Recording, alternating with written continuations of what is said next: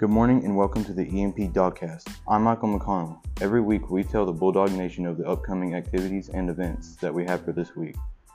Hopefully, all you had a great weekend. The Bulldog football winning streak came to an end this past Friday night in Snyder. The Dogs came up a little short, losing the contest 8 to 6. The Dogs get back on the field this Thursday night at home against Walters. The game will also be our pink out night, so make sure you wear your pink or you can look at our school Facebook page for a link to our official pink out shirt. This evening, the middle school football team plays at Apache and we will host the, the Southern Plains All Conference softball game starting at 5.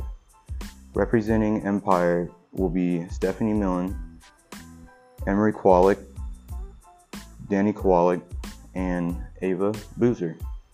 Tomorrow, the academic team will take on Walters after school, and in the elementary, the pre K, first grade, second grade, and fourth grade will all have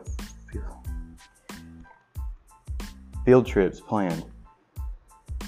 For more info on those field trips, go to our official website at empireschools.org. Next week is our fall break week, and don't forget that next Wednesday is Picture Day. And also, the Fall Carnival is just around the corner.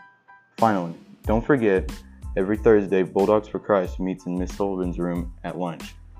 Until next week, have a great day, and we will see you back here next Monday.